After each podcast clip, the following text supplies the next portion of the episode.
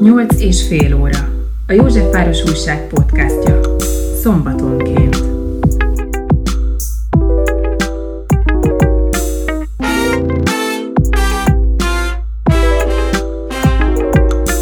Egyre másra jönnek a hírek vendéglátóhelyek folyamatos megszűnéséről, a megnövekedett rezsiszámlákat kevesen tudják kigazdálkodni, a felpörgő infláció az élet minden területét érinti, a benzinárak, az élelmiszerek árai és a többi az egekben. Olyan nagy múltú helyek is lehúzták a rólót, mint például a Bródi Sándor utcai Budapest cukrászda, amely 65 év működés után szűnt meg a hetekben, de a híres Hauer cukrászda Korvin negyedi kihelyezettségét is kénytelenek voltak az üzemeltetők bezárni. Szerencsére a nagy, a történelmi Hauer még mindig nyitva áll, a Rákóczi úti intézmény elszántan küzd a rezsiszámlák viharos tengerén, de a jövő, csak úgy, mint mindenki más számára, nekik is bizonytalan. A cukrászdát egyébként 1890-ben alapították az akkor még külvárosinak számító helyen. Az eredeti nagypolgári megjelenését és fényét szinte teljes egészében sikerült megőrizni a rendszerváltásig, de ekkor egy privatizációt követően 101 évi működés után 1991-ben bezárták. Ezzel a motivummal indultak el a cukrászda hányattatásai. A 2002-es újranyitás nem tartott sokáig, négy év múlva ismét lehúzták a rolót, majd 2017-ben újra-újra nyitott a Hauer, és itt tartunk most. A Hauer főnökével, Pleiser Richarddal beszélgettünk cukisági trendekről, változó fogyasztási szokásokról, túlélési technikáról, a spórolás módozatairól, valamint a monodesszertről. Én Bújdosó János vagyok, ez pedig a Józsefváros Újság podcastje, a nyolc és fél.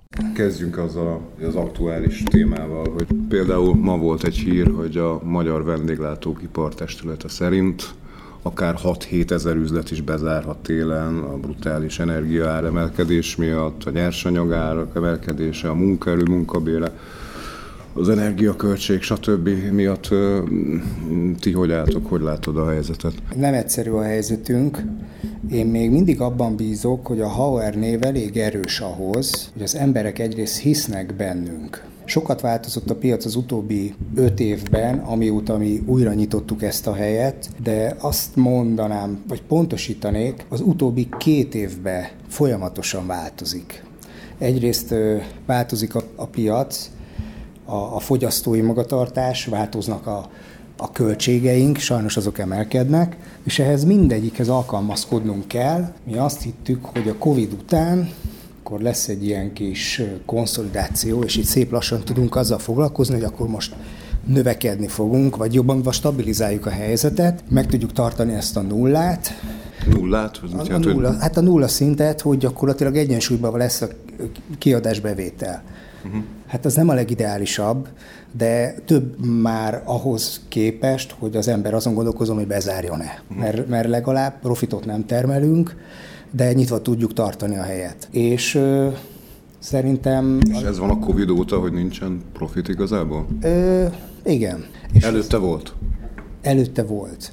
Uh-huh. Ö, én most csak a mi helyzetünkről tudok beszélni, előtte volt egy nagy kerünk rendezvény szervező cégeknek megrendelésre készítettünk hátul a termelőben nagyon sok desszertet, több száz fős rendezvényekre, és azt lehet mondani, hogy szépen muzsikált.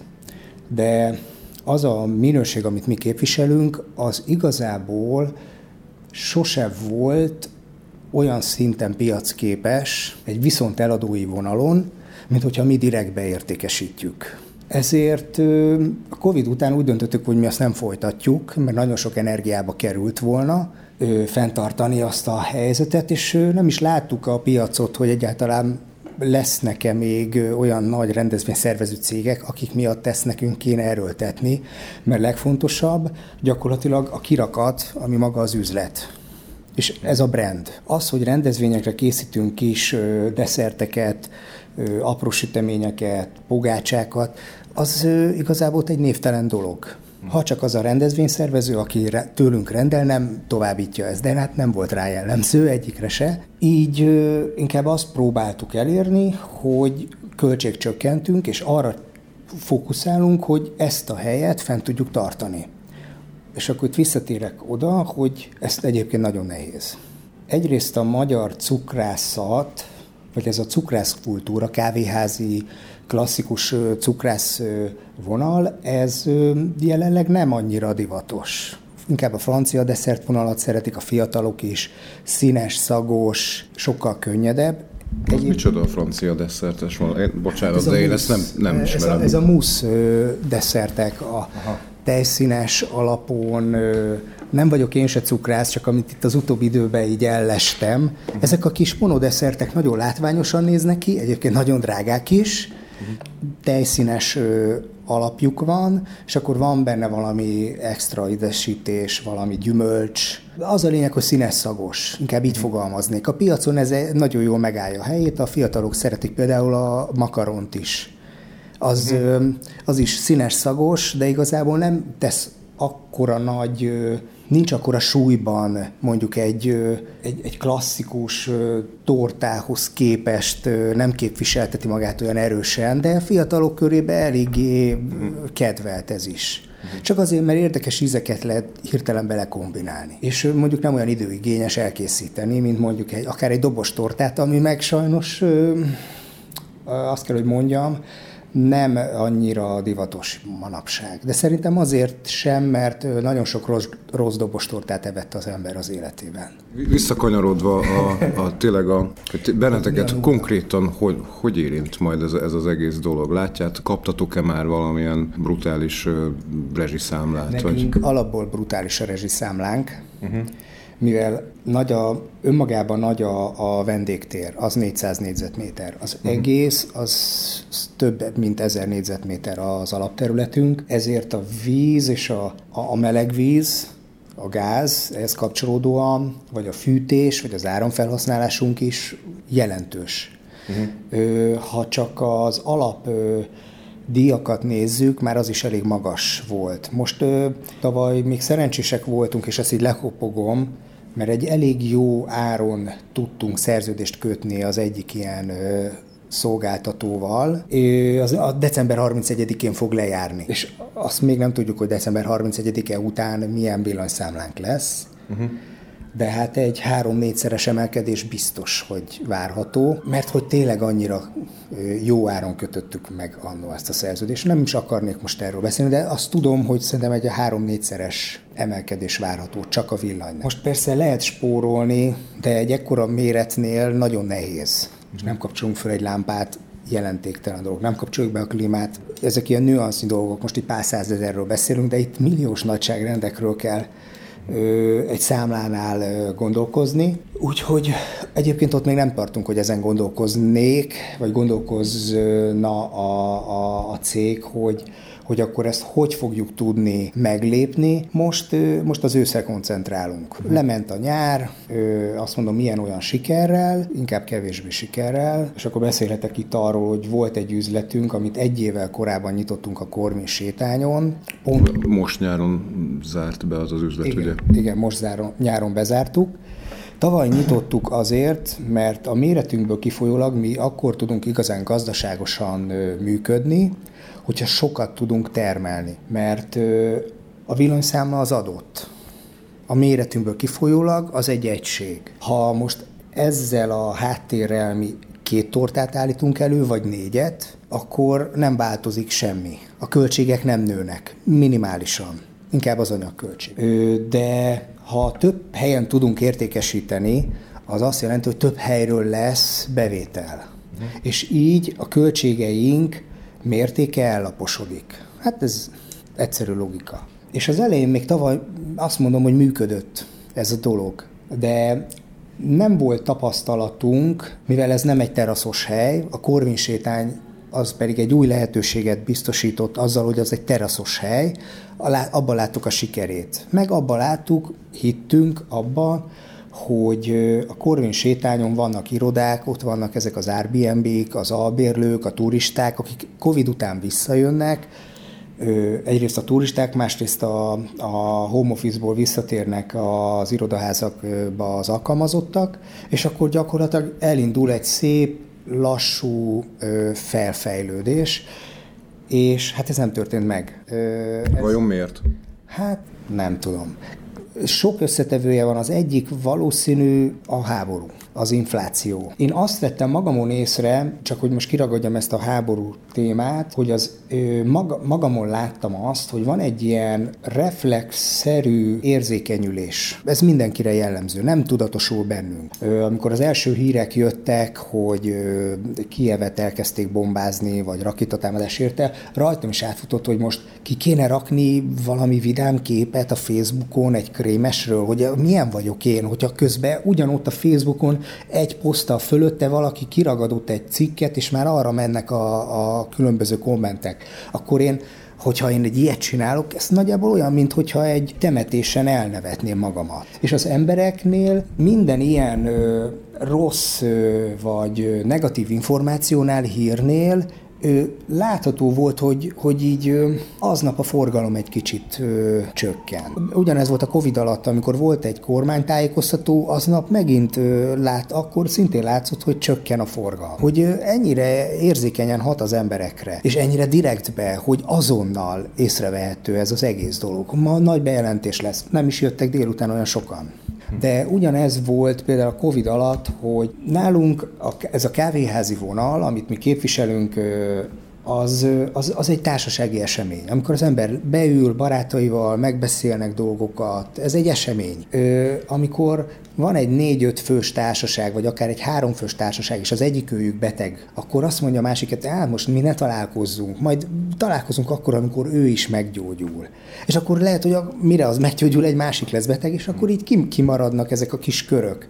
Havonta egy, alkalom, ami ebbe a kis társaságba úgy jellemző volt, hogy idejön, akkor az így el elmaradtak. És a, a Covid alatt ez volt érzékelhető, hogy ez is okozta azt, hogy volt egy csökkenés. És akkor mondhatjuk a többit is, hogy az emberek meggondolják, hogy ilyen áremelkedések mellett akarnak-e most süteményt venni. A sütemény az inkább egy jutalmazó dolog az ember nem azért eszik süteményt, mert éhes, hanem úgy megkíván valamit. Hogy magát szeretné jutalmazni, és az eseményhez vagy a társasághoz kapcsolódik. Nem a létfenntartás, nem a létfenntartás szerves része. Igen. És ö, szerintem sokkal könnyebb rántott húst értékesíteni, mint egy krémest. Emiatt, főleg most.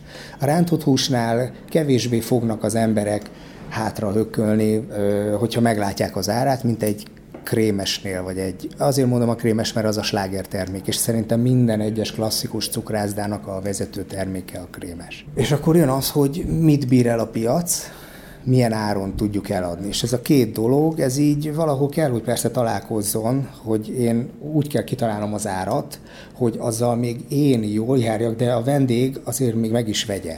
Uh-huh. És ez egyre nehezebb. És akár konkrétan számokban látszik az, hogy hogy is fogalmazok, hogy a lakosság nem feltétlenül tekint töretlen optimizmussal a közeljövőben? mondjuk egy mm, tavaszi állapothoz képest, amikor még nem, tudtuk a, nem tudtunk arról, hogy milyen mértékben fognak emelkedni az energiárak?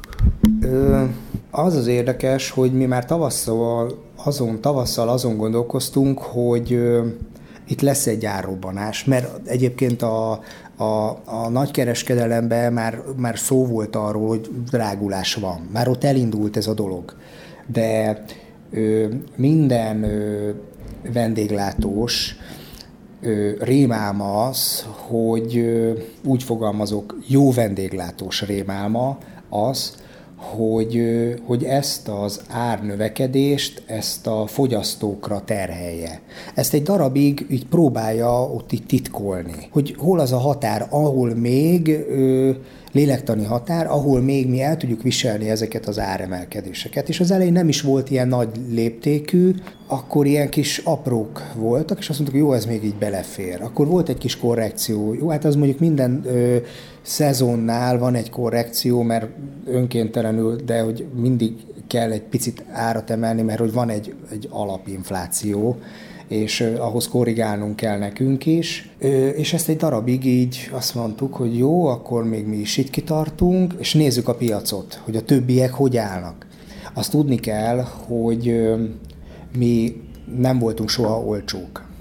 És ezt ezt én el is fogadom, alá is írom, és mindig azt szoktam mondani, hogy de kóstoljuk meg a mi dobostortánkat, vagy kóstolja meg bárki, és kóstolja meg azt, amire ő azt mondja, hogy az egy elfogadható áron van, hasonlítsuk össze, melyik mit tud. És persze ilyenkor kiszokott jönni, hogy hú, én, én akkor még soha nem ettem dobostortát. Ez így, de csak így igazolódik be. De az átlagfogyasztó nem ezt látja, hanem azt látja, hogy mi egy drága hely vagyunk valahol itt a 8. kerület határán most gondolok itt a Rákóczi úti üzletre. És tud ez pozit, vagy azt mondom, tud ez nekünk könnyedség lenni, hogyha már drágák vagyunk, akkor úgyse fog akkora súlyjal ö, ö,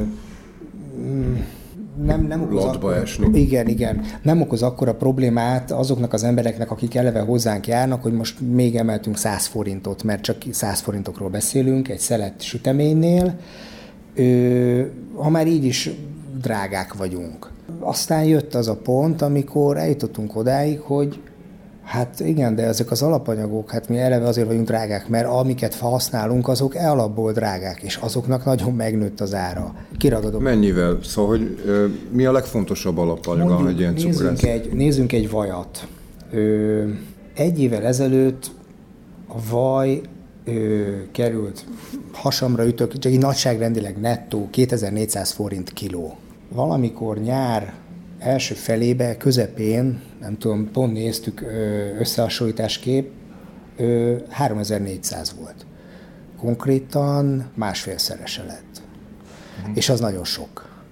Na most ezeket az emelkedéseket nem tudjuk rátenni a, a, a szelet süteményekre, mert gyakorlatilag ez, ez ö, nem tartott a piac, és most így azt mondom, hogy a, nem is a piac, hanem a fogyasztói magatartás, az emberek nem állnak készen lelkileg arra, hogy hirtelen ennyivel többet adjanak ki egy alapból drága termékért, de akkor ez hova lehet kimozogni ezeket a veszteségeket? Úgy lehet kimozogni most jelen helyzetben, hogy visszatérünk az alapokhoz, és például a Korvin sétányon hozunk egy olyan döntést, hogy nem folytatjuk azt az üzletet, mert nem alakulnak eleve ott úgy a számok, amit mi gondoltunk. Még a terasz nyáron rendben van, de ősszel, télen a teraszos helyek nem mennek. Hát logikus, nem megy a terasz. De azok a vendégek, akik a teraszra ültek, azok nem mennek be az üzletbe magába, mert, mert ők a terasz miatt jártak oda. Ez egy ilyen nagyon érdekes ö, ö, fogyasztói magatartás, hogy inkább bemennek például ott a plázába, ahol ugyanazt a hangulatot megkapják, mint egy nagy nyitott tér lenne, nem kell kabátban lenniük, császkálhatnak, van nyüzsgés, majdnem olyan, mint hogy egy szabad lennének.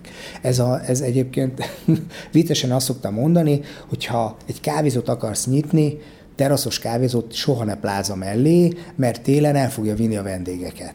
Uh-huh. És ezt magam se gondoltam volna korábban, de ez tényleg így van, hogy egy új hely, ha nincsenek hagyományai, és azt kell mondjam, hogy nincsen a Corvin sétányon egy Hauernek, nincsen, nincsen meg a, a tradíciója. Egy-ketten, akik ide jártak a Rákócira, de ott laknak, azoknak egy könnyítés volt, és sokan voltak ilyenek, de az kevés az a, az a vendégkör ahhoz, hogy egy ilyen helyet gazdaságosan tudjunk üzemeltetni. És mivel nem is jöttek vissza az irodisták, nem jöttek ki délbe annyian, akik leülnének kávézni, nem fogyasztottak annyi süteményt, nem jöttek a, a turisták, és ez egy nagyon fontos szempont.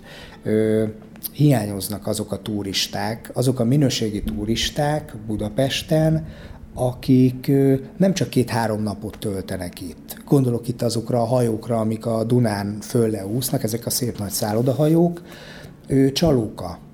Mert... Meg talán a korösszetételő se olyan és... ezeknek a turistáknak, igen. mert fiatalok nem feltétlenül a, a cuk, cukrászdára buknak, hanem a kocsmára. Igen, igen. Ez a másik, hogy az összetételben sincs itt az a ö, réteg, akik egy hetet itt töltenek Budapesten, és gondolok én az ilyen 40 pluszos, 50-es korosztályra, házaspárokra, családokra, és akkor azt mondják, hogy megnézzük ezeket a mindenképp látni kell turisztikai helyeket, és akkor utána felfedezzük a várost. De azt már így a saját tapasztalatból. És akkor jönnek ezek az apró élmények, és az alapján el fogja dönteni, hogy ő neki ez szimpatikus ez a város, vagy csak lenyűgözte a, azok az épületek, amiket így is úgy is megnézett. És na szóval, hogy ezek az emberek hiányoznak. És akkor visszatérve a szállodahajókra röviden, hogy ott megkötött a program. Szóval két napig van itt egy szállodahajó, kiszállnak a, azok a turisták, beültetik őket a buszba, elviszik a New Yorkba, vagy elviszik a Hősök terére, alkalomattán Hortobágyra, és akkor ki is van maxolva a történet, és a hajó megy is tovább. Nincs hmm. idejük két sarokkal arrébb menni, mert, mert hát az arra nem lesz idejük mert a hajóról nem lehet lemaradni. Úgyhogy ez is egy nehezítő. És akkor itt megint azt tudom mondani, és ez kicsit kapcsolódik az elején kapcsolódott például, ahogy elkezdődött a háború, eltűntek például az orosz-ukrán turisták. Természetes.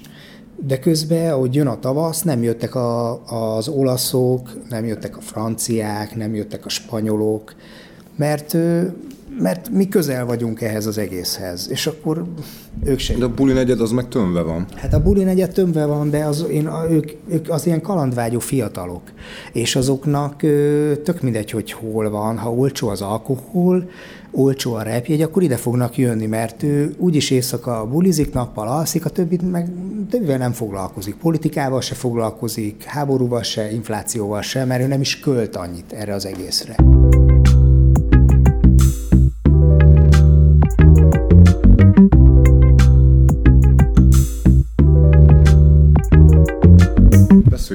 Így a, a alapanyagokról egy picit, hogy, hogy mi, mi egy cukrász üzem? Hát igen, üzemnek legfont, hívhatjuk. Legfontosabb alapanyaga. Megtudtuk, hogy a vaj, ami... Tojás.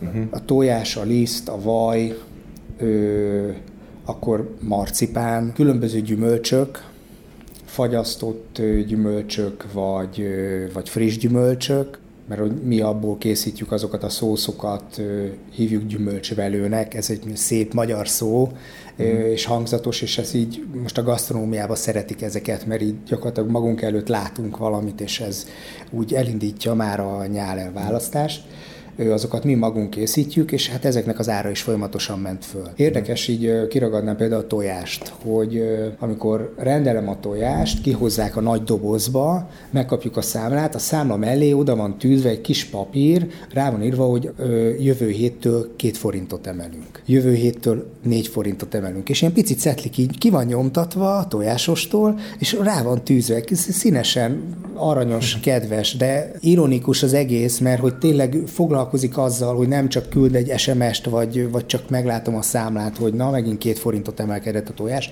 és két-három forintos emelkedés nem tűnik soknak, de ha hetente három-négy forintot ötöt akár emelkedik egy tojás, akkor a hónap végére az lehet, hogy egy 8-10-20 forintos emelkedés jelent, és még, hát mondjuk még mindig 100 forint alatt vagyunk egy tojásnál, de az azért jelentős, jelentős uh-huh. mennyiség. És amikor például készítünk egy, megint a dobostortát hozom elő, készítünk ahhoz egy tésztát, és fel kell ütni mondjuk 300 tojást, akkor annak van súlya a költségekben. Uh-huh hogy két-három forinttal növekedett. Akkor azon kívül vannak olyan alapanyagok, csokoládé, abból is sokat, sokfélét használunk, mert ö, hétköznapokban most ismerünk egy keserű csokit, egy édes csokit, vagy tejcsokit, vagy, vagy így a lint miatt, most kimondtam egy márkát, bemegyünk az üzletbe, és látjuk, hogy ilyen számok vannak felírva, százalékok hogy mi ezeket a cukrászatban használjuk, mert minden egyes terméknél más arányú a kakaó vaj tartalma annak a süteménynek, ami, ami, ami kint van a pultban, és ezért többfélét vásárolunk abból is. Régen nagyanyáink legolcsóbb csokoládét megvették, azzal leöntötték, ezek voltak az ilyen bevonók, minimális csokoládé tartalommal, nagyon sok más egyéb adalékkal, nem is olvadt meg a napon se a csokoládé, ilyen kocsonyás lett, nem véletlenül. Volt azért mi pici csokíze, de, de hát azzal mi nem, nem is akarunk azonosulni ezzel a dologgal, úgyhogy mi ott tartunk, hogy van négy-öt féle csokoládé, amit használunk, és hát annak az ára is ugyanúgy mhm. emelkedett. Valahogy nagyon nem, nem akarod elárulni nekem azt, hogy, azt, hogy hova, hova tudtok még hátrálni, hogy mennyire lehet még meghúzni a nadrágszíjat, ez egy, ez egy hatalmas üzlet. Úgy lehet meg, meghúzni a nadrágszíjat, úgy lehet, költséget, ha az ember mindenből lenyes, lenyesi a, a, a kis apró költségeket, akkor gyakorlatilag már nem tud áldozat nélkül költséget csökkenteni, csak úgy, hogyha munkatársaktól válik meg például. Vagy mint ahogy most ez jelen esetben, nézzük a Korvint, hogy akik ott dolgoztak, tőlük sajnos meg kellett válnunk, mert nem tudjuk őket ide beforgatni, mert kevesebb óraszámuk lesz, és akkor senki nem jár jól. Hányan dolgoznak tényleg? Az üzletben a, most öten vannak. És egyébként két ember elég szokott lenni így ö, átlagosan hétköznap. Hétvégén, amikor nagyobb forgalom van, akkor hárman szoktak dolgozni. De a maga a cukrász üzem is itt a van? A cukrász üzem, igen, itt van mögöttünk. Az az érdekessége ennek a helynek, hogy ez a Rákóczi út 49 belső udvara van lefedve, és ott van maga a termelőüzem. Uh-huh. Úgyhogy nem szokták így kilogikázni, hogy hol lehet itt a házba uh-huh. optimálisan. Hát azt mondom, hogy az épület közepén, ez a Feng shui egy nagyon jó pont, uh-huh. ez itt az alfa és az omega, vagy az origo, és pont itt van az épület szívében a termelőüzem, úgyhogy ez egy, ez egy, ez egy jó dolog. És, és az ötös szám az úgy jön ki, hogy beleszámoljuk az üzemben dolgozókat is? Nem, az üzemben dolgozók, hát ők külön vannak. Ott Aha. dolgozik négy cukrász. Uh-huh. De amikor fénykorunkban, Covid előtt 12 cukrász volt. Az azért árulkodó szám. Igen, de akkor még volt egy nagy ker, és ott egyik napról a másikra ja. nagyon sok terméket kellett ja, legyártani, más. és Aha. az teljesen máshogy működött. Aha. Aha. Most annyit fog változni a költségcsökkentés hogy azért beszéljünk erről. Amikor telefonon beszéltünk először, és szóba került, hogy bezárt a Corvin, és akkor mondtam, hogy én nem szeretnék erről nagyon beszélni, mert félreértető lesz, mert azt fogják inni, hogy akkor bezárt a Hauer, mert az utóbbi 30 évben ez jellemző a Hauerre, és az emberek agyába az így beégett, hogy a Hauer az zárva van. Hát az természetes. Hát mm. mit tud ez a hely? Hát zárva lenni. Holott, amikor ide bejönnek, azt mondja, úristen, ez ekkora, és ez így, és így néz ki. Hát nem is tudtam. Hát nem is járok erre. Én azt hittem, hogy zárva van.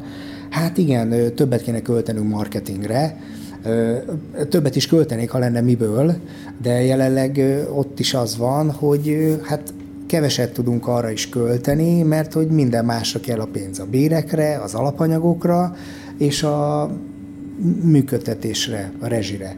Látom, hogy azért szerveztek ide jazz koncerteket, amivel Igen. talán lehet közönséget bevonzani. Egy nagyon kedves törzsvendégünk ajánlotta föl, hogy segítenek a szervezésében. Vannak ismerősei zenészek, akik szívesen zenélnének itt, és akkor próbáljuk meg egy ilyen dolgot, hogyha itt ez a nagy hely, akkor ö, használjuk már ki. Nem tudok még egy huszadik feladatot így felvállalni, mert jelenleg a menedzsment az egy szemében én vagyok, és ö, foglalkozom a, a cég vezetésével, anyagbeszerzéssel, valamikor árut szállítok ki, ha olyan van, megrendelést, HR-rel, még cukrász nem vagyok, de készítek kávét is, az van, úgyhogy majdnem mindent felvállalok, de ez már nem, ez már az erőm felüli dolog. Egyébként pedig nagyon kevés ilyen jazz koncert helyszín van a városban, ami, ami ekkora. Szerintem ez még jól is szólna, mert nincsen visszhang. Igen, igen. Hát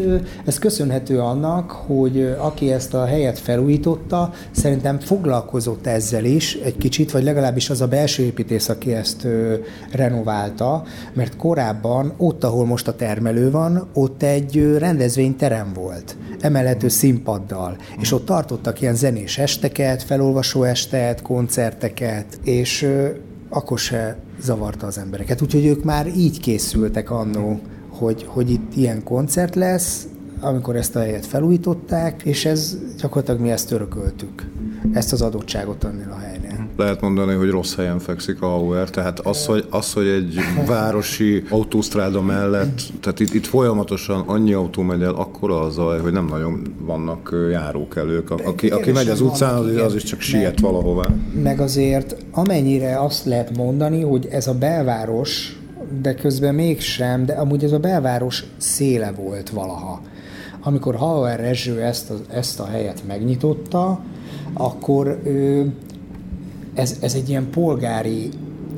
Hát a nagy Budapestnek az épületeken látszik. Ez egy gazdag része volt ami a belváros széle. Hát a körút az, a, az maga volt az, ami megformálta, egészen esetleg azt mondanám, hogy a, a, a Rottenbiller útig, ez, ez maga volt Budapest. A klasszikus Budapest, ami a kicsit, ez a nem kicsit, nagyon fényűző, és ez része volt annak. Itt akkor nem számított. Aztán így a 90-es évek végétől, ahogy elszoktak az emberek attól, hogy a körúton, vagy ezen a Rákóczi úton ez volt a kettes számú Sanzelizé Budapesten, mert az első az Andrási volt. Elszoktak attól, hogy itt vásároljanak az üzletekbe, bementek a plázába, mint ahogy említettem, hogy miért nem jó pláza mellé ö, teraszos helyet nyitni, télen nem megy. Na ugyanez ez lett a sorsa ennek az egész környéknek, hogy, hogy így elnéptelenedett. Ide már csak az emberek hazajönnek aludni, vagy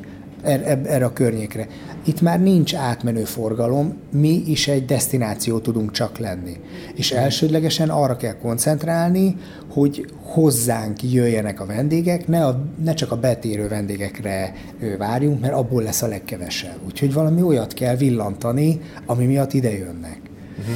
Én nagyon bízom abban, hogy ha elkészül a Blahalújza tér, akkor ez az egész egy kicsit új erőre kap, és más lesz az emberek megítélése itt a környékről, hogy nem csak a hajléktalanok, a szemét, a kutyaszar fog az eszükbe jutni, hanem az, hogy ez valahogy 2022-ben egy európai szintű városrészé vissza tud kerülni ide a, a, a, a, akár egy, a pesti emberek tudatába. Hát a turistákról ne is beszéljünk. Uh-huh.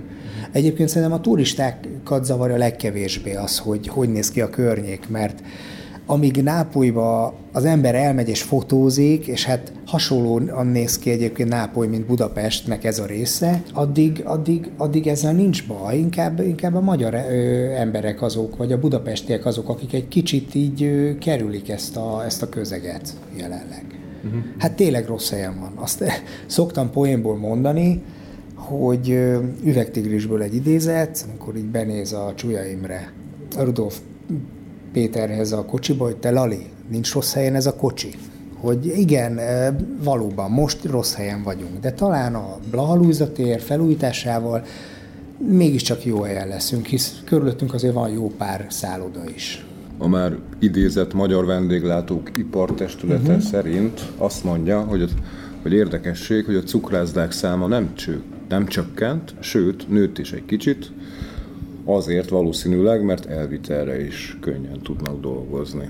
Ö, igen, van egy nagyon érdekes kezdeményezés, ez az országtorta dolog. Gyakorlatilag a, a magyar emberek így a 2000-es évek első felére elfelejtették a jó minőségű süteményeket. Hát mentek az olcsosítások ilyen-olyan módon, nem az volt az elsődleges szempont, hogy, hogy most süteményeket tegyenek. Aztán jött egy olyan, és akkor bejöttek, ez, nyílt a világ, bejött a francia vonal, színes szagos, és valahogy így eltűntek ezek a magyar hagyományos termékek, mert nem volt rá igény. Ö, fiatalok a zserbóért nem ülnek be sehova, mert azt a nagyi sütiének tartják, ö, és akkor mit lehet csinálni? Rigó Jancsi, hát azt se tudják mi az. Ö, hogy akkor az ipartestület ö, összedugta a fejét, és kitalálta ezt az országtortát. És valahogy ismét fókuszba került a magyar cukrászat, hogy vannak érdekes ízek,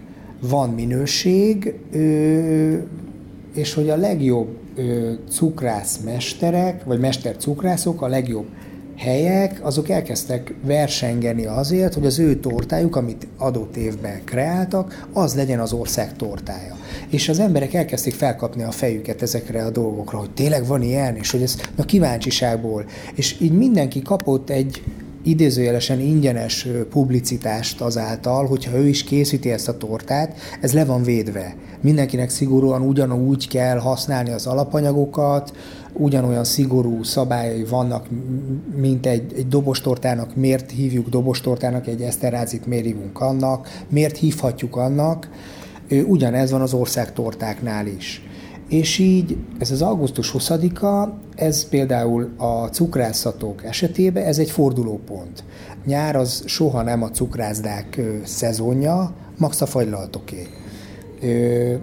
De egy cukrászda elsőlegesen nem a fagylaltból él, hanem a süteményekből. De nyáron nem esznek annyi süteményt az emberek, meleg van, jobban eltelít, nem hűvös, de hát nem olyan mégsem, mint egy fagyi, és akkor jön az augusztus 20-a, jön az a váltás, és akkor elindul a cukrász, cukrászdák szezonja, az ősz. És akkor szép lassan elkezdenek megint többet járni az emberek cukrászdákba, elkezdenek süteményeket enni, fagyikról lemondanak, szép lassan, és elkezdődött egy fejlődés.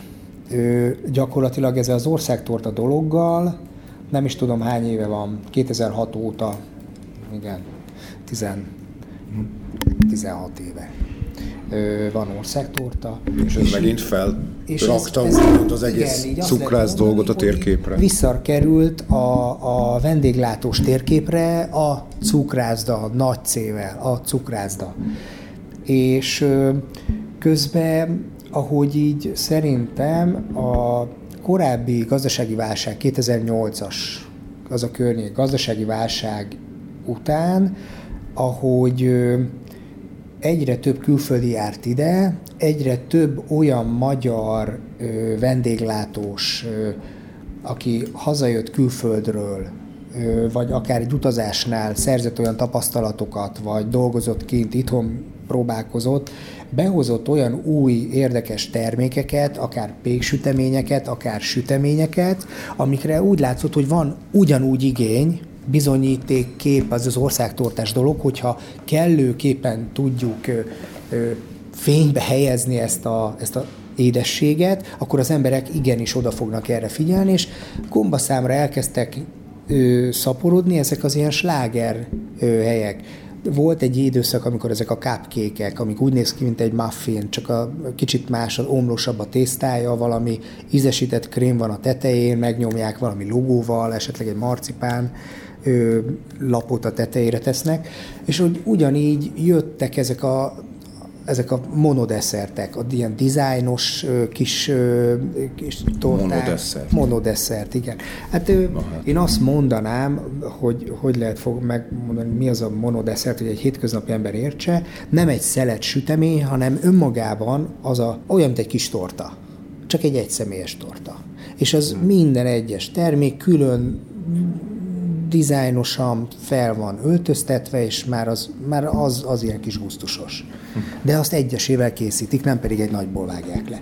Na és hogy mivel nagy cukrászdát senki nem tudott nyitni, mindenki ilyen kicsibe gondolkozott, ezért elindult egy ilyen elviteles dolog is. És persze ezek a dolgok mentek, mert a külföldiek is, akik idejöttek, ettek, vittek egy-egy terméket, ez működött. És persze nincs is annyi költség, mert nem kell annyi embert alkalmazni, de gyakorlatilag van, voltak olyan vállalkozások, ami egy kis üzlethelység, volt egy sütő, elkészített két-három tortát egész nap, és csak azt árulta, amit éppen aznap el tudott készíteni, ami egyébként nagyon érdekessé tudja tenni itt a, a, a, a fogyasztók számára, mert mindig más termék van. Úgyhogy bármelyik nap bemegy, nem ugyanaz az unalmas szortiment van. Ö, és ők emiatt életben tudtak maradni.